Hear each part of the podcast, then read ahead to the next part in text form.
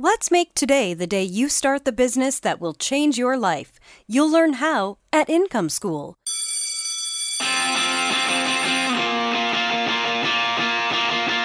Income School is about taking your income into your own hands by creating a website that people will love, building a following, and earning a living online. And now, your host, Jim Harmer. Hey, everybody, and welcome back to the Income School podcast. In today's episode, I want to teach you something that can that can save you a, just a tremendous amount of heartache and pain in your life. And most business owners open themselves up to this pain. So, I want to walk you through the legal aspects of starting a blog or a podcast, any kind of internet marketing business a few things that we need to understand right away. First, I am an attorney. I'm uh, I don't practice practice actively with the firm. I, I you know I'm a full time blogger and podcaster, but I am very familiar with, with the law, and especially as it relates to business law and the internet and photography, because that's that's kind of my area right there. And the second thing is, I can tell you about US law. I know a lot of things about laws in other countries from people that I've worked with, and I can I can guide you a little bit there, but most of this podcast is going to be applicable mostly to people in the United States. But you'll find as we go through that most of the things we talk about will apply whether you're in Canada or the UK or Australia or whatever. Some names and situations change, but a lot of it will carry over. Now, while I am an attorney, I'm not your attorney. In fact, I uh, don't even know most of you. so, when you get advice, this is quick and dirty legal information that I am providing on on the podcast, but it's not tailored business advice for you or legal or tax advice. So I want you to seek the representation of, a, of an attorney before you make any important business decision.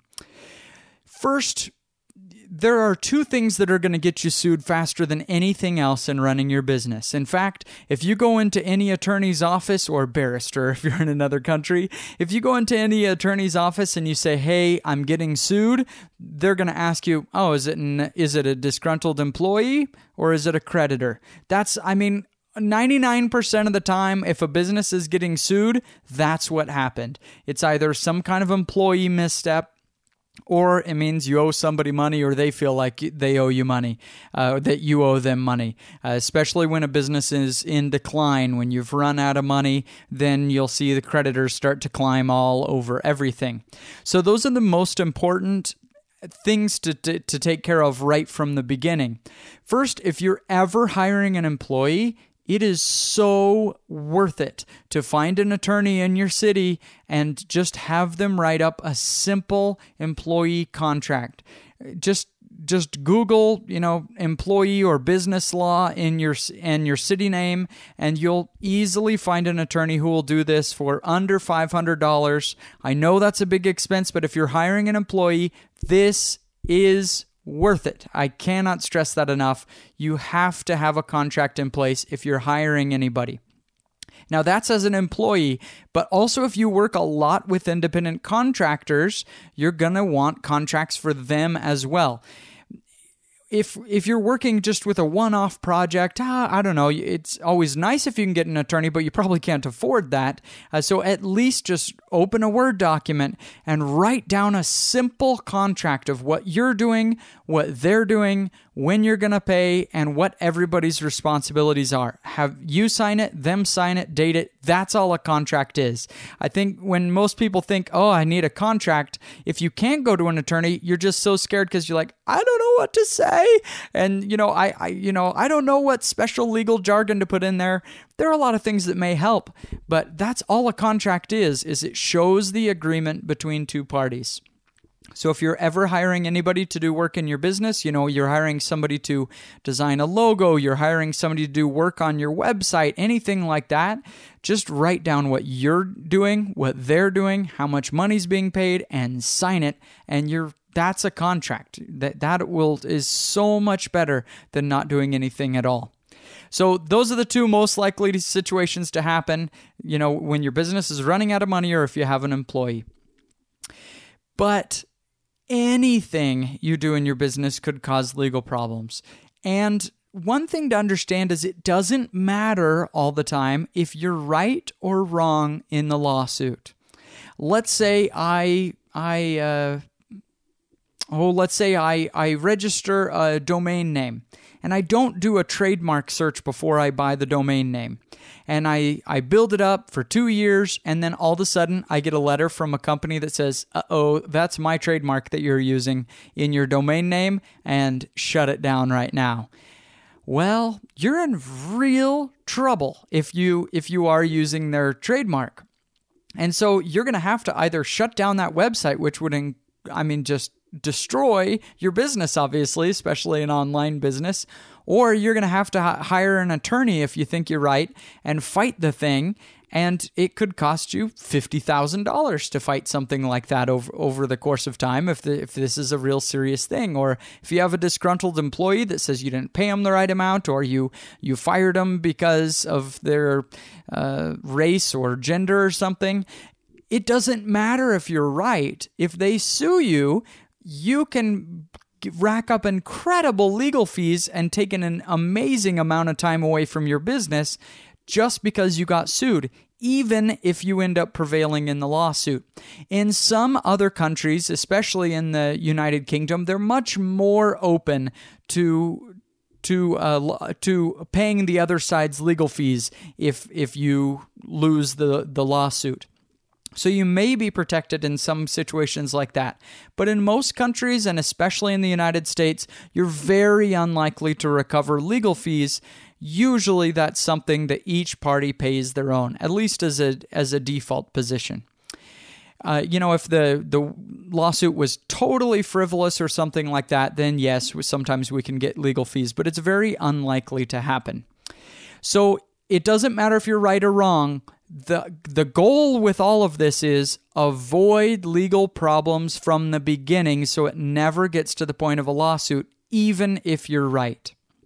Nothing will destroy your business faster than a legal problem. So I want you to start off your new website doing this correctly.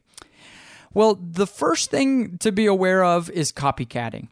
Now, I, I'm changing this from copyright because it may or may not fall in a copyright kind of uh, setting but it, there's definitely a lot of copycatting that happen that happens on the internet. For example, I have a photography website that's very popular.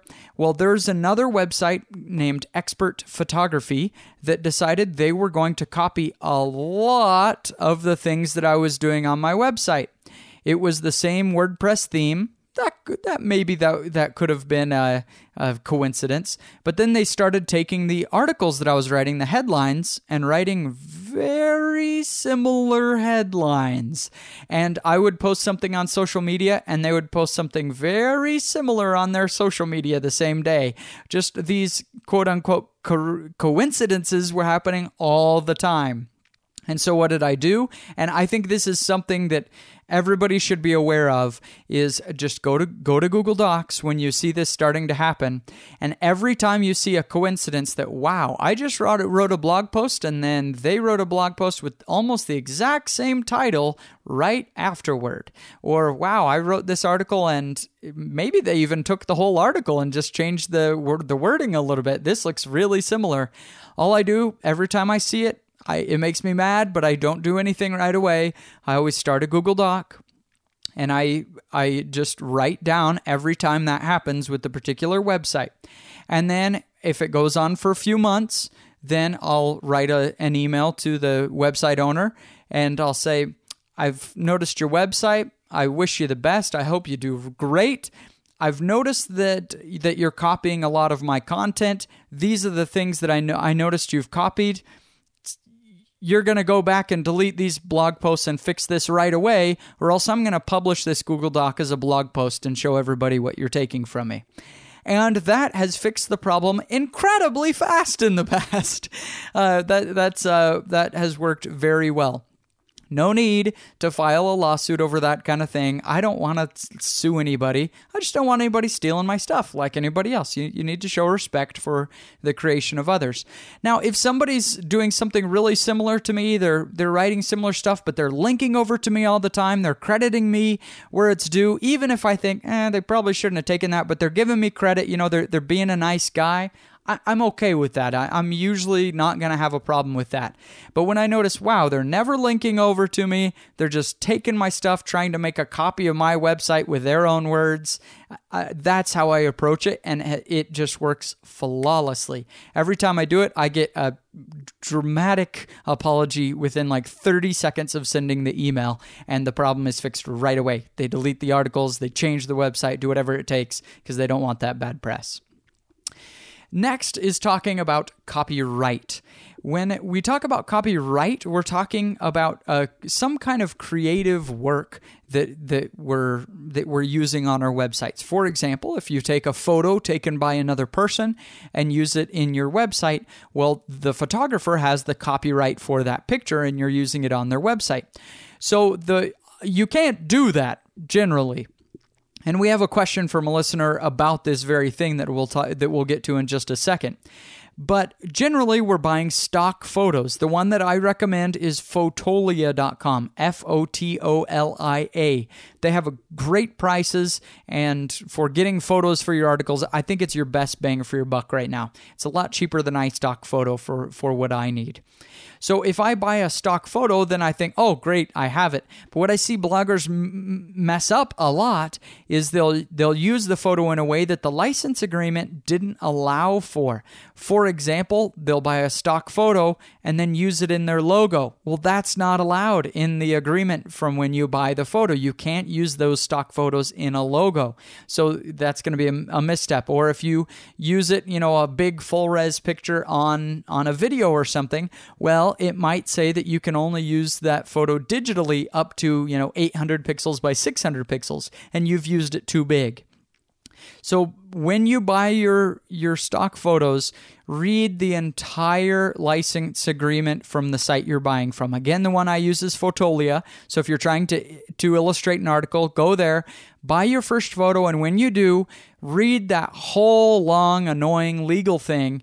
Uh, most of it is going to be Greek to you, but you're to get some important things in there of where you can and cannot use that photo. Be really careful with that kind of thing. That's very important. I had an experience last week, or I guess two weeks ago, that could have, I mean, destroyed my reputation. It was a pretty scary moment for me uh, if I hadn't been watching the website like a hawk at that particular moment. I was doing a sale and I used a stock photo to advertise the product that I was selling. Well, I purchased the stock photo, I used it in a way that I was allowed to uh, according to the, the terms of use, and I started to get comments all of a sudden one afternoon. I was out playing with the kids and I just came up to check my email or something. I just wanted to check, I can't remember what I was doing, check something on the computer. And I noticed I was getting just a flood of comments from people saying, Hey, you're stealing somebody else's photo and, and you didn't have the right to use it. And I thought, What in the world? And so I looked around and I noticed the photographer who took the, the picture that I had purchased thought I stole the photo without paying and was publishing to his social media that I had stolen the photo. So I was panicked and I thought, holy smokes, well, I, I, better double check to make sure I really did buy this thing. And I was really grateful. I had the receipt for the picture that I had purchased. And I was so glad I could find that receipt because I just published it to to his social media and said, "Oh yeah, then what's this receipt for?" And it made him look like an like a bozo because uh, he was trying to out me when I, I was one of his customers. I had purchased his photo, and it, it most importantly it protected me because in my industry, if you take somebody's photos, you can just be destroyed overnight. So that was a, a very critical moment that I'm so glad I had that receipt. So be extremely careful when you're using somebody else's photos. We have a question from a listener on this very topic. Hi, Jim. Uh, my name is Sunny, and I'm from Austin, Texas. Mm, Thanks for the Income School podcast. Uh, I know you're an attorney, so um, I was wondering if you could tell me um, if it's legal to share photos from uh, other websites if I give them credit, you know, with the link. I've been seeing a lot of websites doing this, uh, like, well, viralnova.com, where they share internet memes. Uh, it seems to be driving a lot of traffic. So if you could tell me if that's legal, I'd appreciate it. Thanks. Great question. Now, I won't comment on viralnova.com specifically. That's it for them to, to decide. But if we're allowed to take somebody else's photo and share it on our website or share it on social media is a very good question. As a general rule, if somebody else created the work, you can't use it, period. Now, there's an exception to that rule, and that's called fair use in American law. What fair use says is there are some situations where you can take somebody else's work and use it for yourself and even earn a profit for it. This is how Weird Al works his web it works his his music. If you've listened to any Weird Al songs, he takes a work from another artist, a song, and he makes it funny and he he turns it around, changes the words to make it something silly, and he's he then performs and sells the the song. Now he never has to pay for the for the works that he's using, the songs that he's using because he is making a parody of of that work. And one of the exceptions to to our general copyright law, if it's not yours, don't use it, is in fair use. It says if it's a parody, then that's okay because the law sees some value in uh, in people making fun of each other and making spoofs spoofs of different things. So a parody can be okay. Or another example is a critique. Let's say I want to oh right, some uh, you know Ansel Adams published a, a famous photo and I want to publish that photo on on my blog and write a critique of the photo saying hey I really like this photo because this. I really don't like this photo because of that. I want to critique the image. That's okay. I can use that photo in this situation because I'm providing a critique of the image. Or, for example, somebody has written a book and I want to quote that book. Well, I'm taking his exact words, and so our general rule says no, can't do that. But if I'm only taking, you know, a couple sentences from it and I give credit for who said it, and I'm not doing anything that would take away the value from the book, you know, I'm not publishing so much of the book that somebody says, ah, I don't need to buy it now because that guy just told me everything that's in there, then now I'm, I'm okay. That's fair use. So there are exceptions to that rule. But if you don't see those exceptions for fair use, do not share the content unless you have purchased it. So if you see a really funny meme on somebody's Facebook that uh, that somebody has, you can go ahead and hit the share button. But can you download that picture, upload it to your Facebook page, and share it again? Uh-uh, no, that's not your content, and you can't. Uh, so you can't do that. You have to be very careful with with that kind of thing. So, um, you know, if I want to share an article that somebody wrote, that's okay. I, am just going to share a thumbnail of the picture, and that's generally okay. Like Google does that very commonly. They'll show us a little thumbnail of the content. It's so small that it's not taking away from the value, and just one or two sentences of what it's about. That's okay. That's fair use. We're all right in that situation. So you can share lots of things, but especially with photos, be very careful about about how it's put on. Now, another thing that a lot of people are doing right now is when they're just basically collating content. They're taking content from a lot of other websites and they're finding the very best stuff and they're putting it on their blog. And they'll write a blog post that says, Hey, Bob Jones just posted this on a, on his website. Bob says, and then quoting a lot of stuff in the article and embedding Bob's Bob's video ah, that's where it gets a little bit tricky because if you're even if you link over to Bob, you may be taking so much of the value of that post that, that you're stealing the content. That's where the lines get really blurred, and you have to be very careful with that kind of thing. It's probably best in that kind of situation to talk to Bob and say, hey, I'm going to link to you. I want to give you credit. We're going to send you some traffic from this. Can I republish part of this? And then you're probably going to be okay from a legal standpoint. Now, we talked about stock photos. Uh, also, be careful about logos. Be careful of other eh, companies in your industry who may have a confusingly similar logo. Now, speaking of confusingly similar, the next topic is trademark.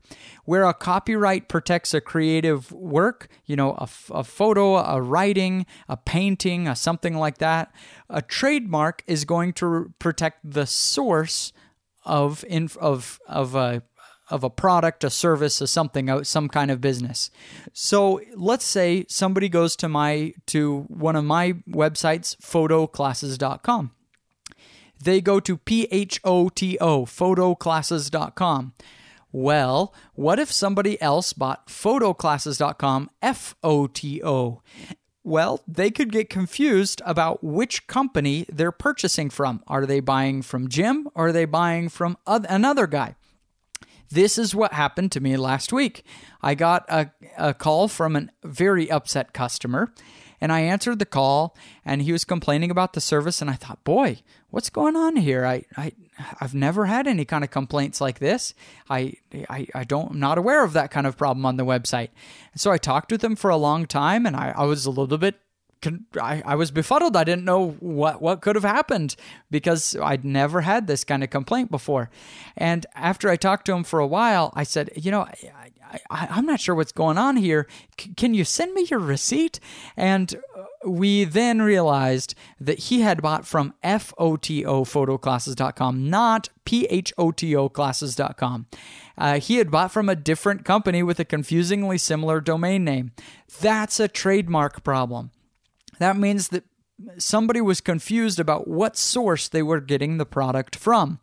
So, what am I doing? Well, this morning, like last week, I sent a nice, polite email to photoclasses.com and I said, hey, you need to cease and desist use of this domain name. It's causing customers confusion. I started using this trademark before you, and so I have the right to this trademark. You do not have to register a trademark to have a trademark. So if I start using a, a, a, let's say I make a company that's called uh, Avid Runners, and and that's the name of my my company. I'm advertising to athletes. Well, if I use the name Avid Runners in commerce and I'm advertising it, promoting it, I have a product, something like that. Then if somebody makes Avid Runner then I can go ahead and sue that person because I have the trademark. You get a trademark from using the trademark, not not just from registering it. Registering your trademark with the US Patent and Trademark Office can help protect your trademark if somebody does something to to infringe on your use of that trademark. But all you have to do is use it in order to have it. So this mo- so I sent that letter to, politely to the other photoclasses.com last week. I didn't get a response. They ignored me. So today I took it up a step, step because I'm an attorney. I, I wrote a letter to them, uh, a cease and desist letter, and a cease and desist letter basically just says, "Hey, the, it's it's too scary you." That's the purpose of a cease and desist letter. It just says, "Hey, I'm aware you're using my trademark. I have the right to it because of this. I'm citing a couple court cases proving to you why I have the rights to this trademark. I used it before you. I these are the specific things that you're doing. This is what's causing the customer confusion. And now you're going to transfer this domain name to me in 7 days or else I'm coming after you. I'm ready to file a lawsuit. So, since they didn't respond to my polite request, I tried to do it as the nice guy. Uh, then today I sent the, what attorneys call a nastygram. It's the cease, to, cease and desist letter that basically just says, hey, you're going to fix this right now or I'm ready to, to file a lawsuit. And if that company doesn't, re, doesn't reply to the cease and desist letter, I will file, file a lawsuit. I'm not a litigious guy. I don't like to, you know, get all legal on people and and and go after other companies. It's just not the kind of person that I am. But this is causing a real problem with my business where I'm getting calls from another company. Uh, it's confusing my customers, and, and I don't want to be confused with that other company. This is my trademark, and so I need to protect that. And hopefully they'll they'll do the right thing and they'll they'll recognize that trademark and they'll transfer the domain name. I'm not trying to crush their business, but I do need need them to respect that trademark so that it doesn't hurt my business. So I, w- I would give them time to transfer the, their domain to another website so it doesn't hurt their business or anything. but if they won't play nice after this letter, then yeah, I would I will file a lawsuit and it's going to be pretty easy to win because I can prove that I used it in commerce before them. All right, so that's trademark and copyright. Other things that you need to just be aware of in running your business are things like customer data. If you're storing credit cards on your website, if you're taking credit cards on your website, you really need to make sure that you're going through all the appropriate channels. I would always have a terms of use on your on your website. You're free to look at what I have on Improved Photography or on incomeschool.com and look at the the kind of terms of use that I have in there. See what things I co- I cover in it and then write your own to to cover you know what you're doing on your website. If you ever sell products, you'll always want to have that little checkbox that says, "Okay, I agree to this or that." When they purchase it, just explain what you're giving to them and what you expect them to do with the product and what they expect to pay. And that's it. That's what you need to cover. You know, if you can get it in great legalese to make it perfect, then that's great. But just write a simple agreement saying what you do and what they do, and you'll be just fine. Excuse me. All right. The next thing is very important and it seems more scary than it actually is. This is actually a very simple thing to simple thing to do. It will not take you more than an than a couple hours to get set up and it can make a dramatic impact on your business. Let's say I start a website about furniture design, people that want to, or reclaimed furniture, people that buy old furniture uh, at garage sales and on Craigslist, and then they take it home, refinish it, and put it in their house. Well, that's a okay. So we got a great idea for a new website. I start making it, and I I you know run the business for a couple years, and eventually I do a deal with another company where an affiliate deal where if they send customers to my information product then i will i will give them a 50% commission on my online course on on refurbishing furniture. Well i run this uh, this affiliate deal for for a year and then all of a sudden i get a letter from this person who's been sending me traffic and they say hey I've done tests. I, re- I know that you're not giving me credit for all the sales that I've sent to you. I, I tested this out. I tried four credit card transactions where I bought the product going through my affiliate link, and you only g- gave me credit for one. I believe that over the last year, I've sent you $50,000 more more traffic than what you paid me for. And so pay up 50,000 right now, buddy and you look, and sure enough, your website had a real error on it. It was just a, a mistake. You weren't trying to cheat anybody, but sure enough, it was not tracking all the sales like it should have. You are in some serious trouble. You owe $50,000 to this guy.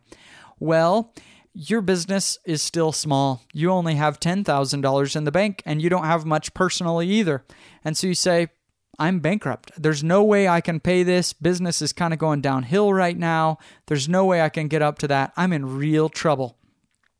Well, if you have your business registered as a separate business and it's and it's you know its own it's its own entity then all that the then that that that creditor can get from you is what the business owns. Any computers the business owns your business's current bank account that only has $10,000 in it they can't come get your house they can't come get your car etc but if you have not set up the business as, as a separate legal entity they can not only get your business stuff, they can take your house away, your car away, they can garnish your wages, they can really go after everything you have because of this honest mistake you made in running your business. So we have to figure out asset protection. So all asset protection means is if anybody ever comes after me and something just terribly wrong happened in the business, then I want them only to be able to, to sue the business and not me personally and my personal assets. There are a few things we do. First is we're going to want to register a company. Now, there are a lot of different legal entities f- to make up a company. If you just start your website and you don't register any company, what you have is called a sole proprietorship. It just means your business and you are basically the same person. And so if your business gets sued, you get sued as well. If you have set up a separate legal entity like an LLC or a limited liability company, then somebody would only be able to sue the company or a corporation, an S corp, what uh, you know, whatever it is that you've set up. There are lots of different legal entities. And in other countries, this is the same thing. You can set, set up a sole proprietorship, which is your own business, or you can register a separate company. But at least in the United States, just doing that does not protect your assets really at all. And that's what most people do. They register an LLC and say, whew, assets are protected. No, they are not. So, going back to that situation where you get sued by somebody who did the affiliate deal with you, well, all that they have to do is they're going to go into court and they'll say, hey, I know they registered an LLC, but you know what? When this guy wanted to buy a boat for his personal use, he just dipped right into the business to the business bank account.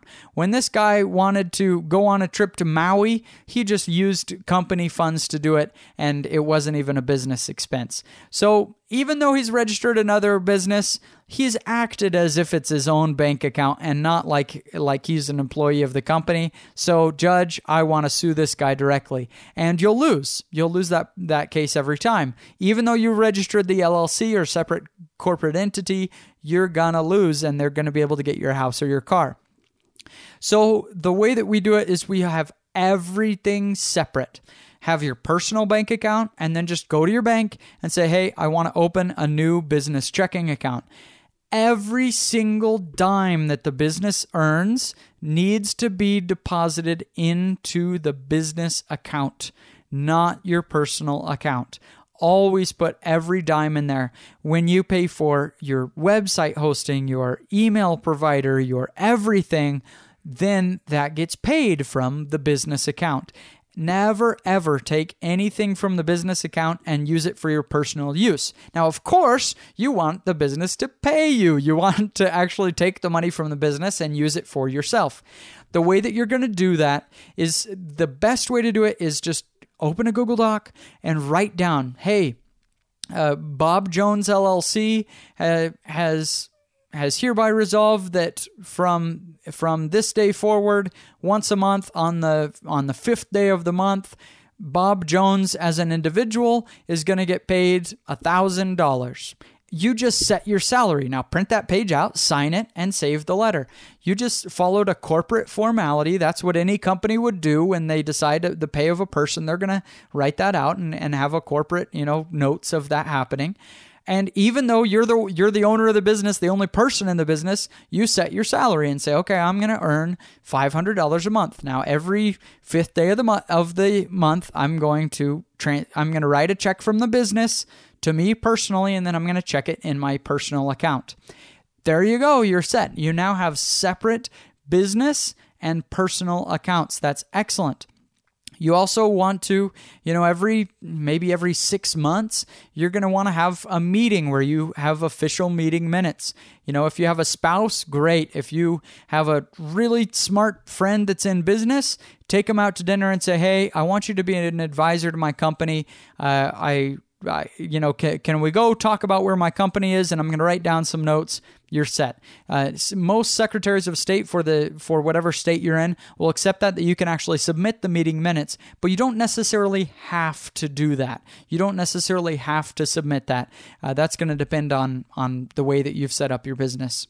Um, maintaining things like insurance for your business can also be very helpful. Most businesses have insurance, a lawyer, a CPA, that kind of thing. So having those things in place too can also help.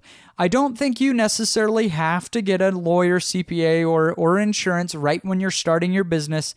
But as your business starts to get bigger and bigger, and you realize that, you know, this is a real thing, this is my income, you probably want to add those things to your to your company because it makes you look more legitimate and it can prevent other legal problems from happening. No matter what comp- country you're in or what stage your business is in, I at least want you to see to see you do two things. One is start a separate a separate bank account for your business. I probably also want you to see you register that LLC. It, in the United States, it costs $100. Just go to your, your state's Secretary of State website and find out how to register an LLC.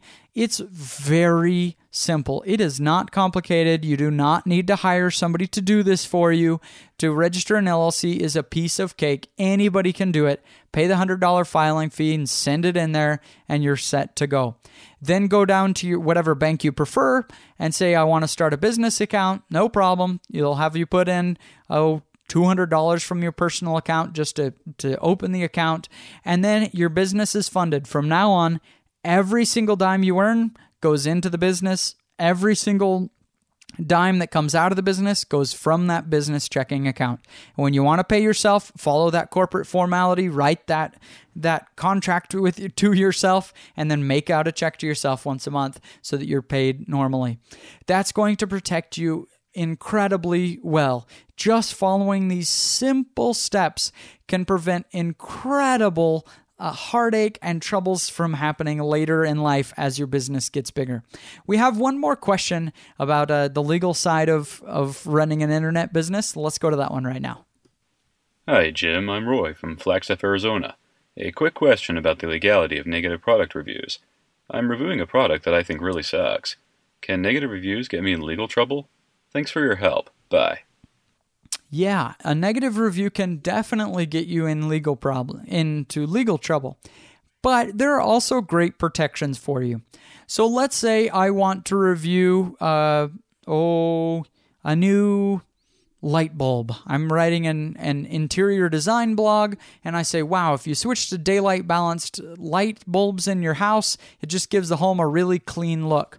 So I tried this light bulb from EcoSmart. I say that because I see one on my desk right now, and I did just install a daylight balanced uh, light bulb in my office. When uh, I tried these these light bulbs from EcoSmart, and it was awful. It gave kind of a green color cast. It's not actually it works great, but I'm just giving an example.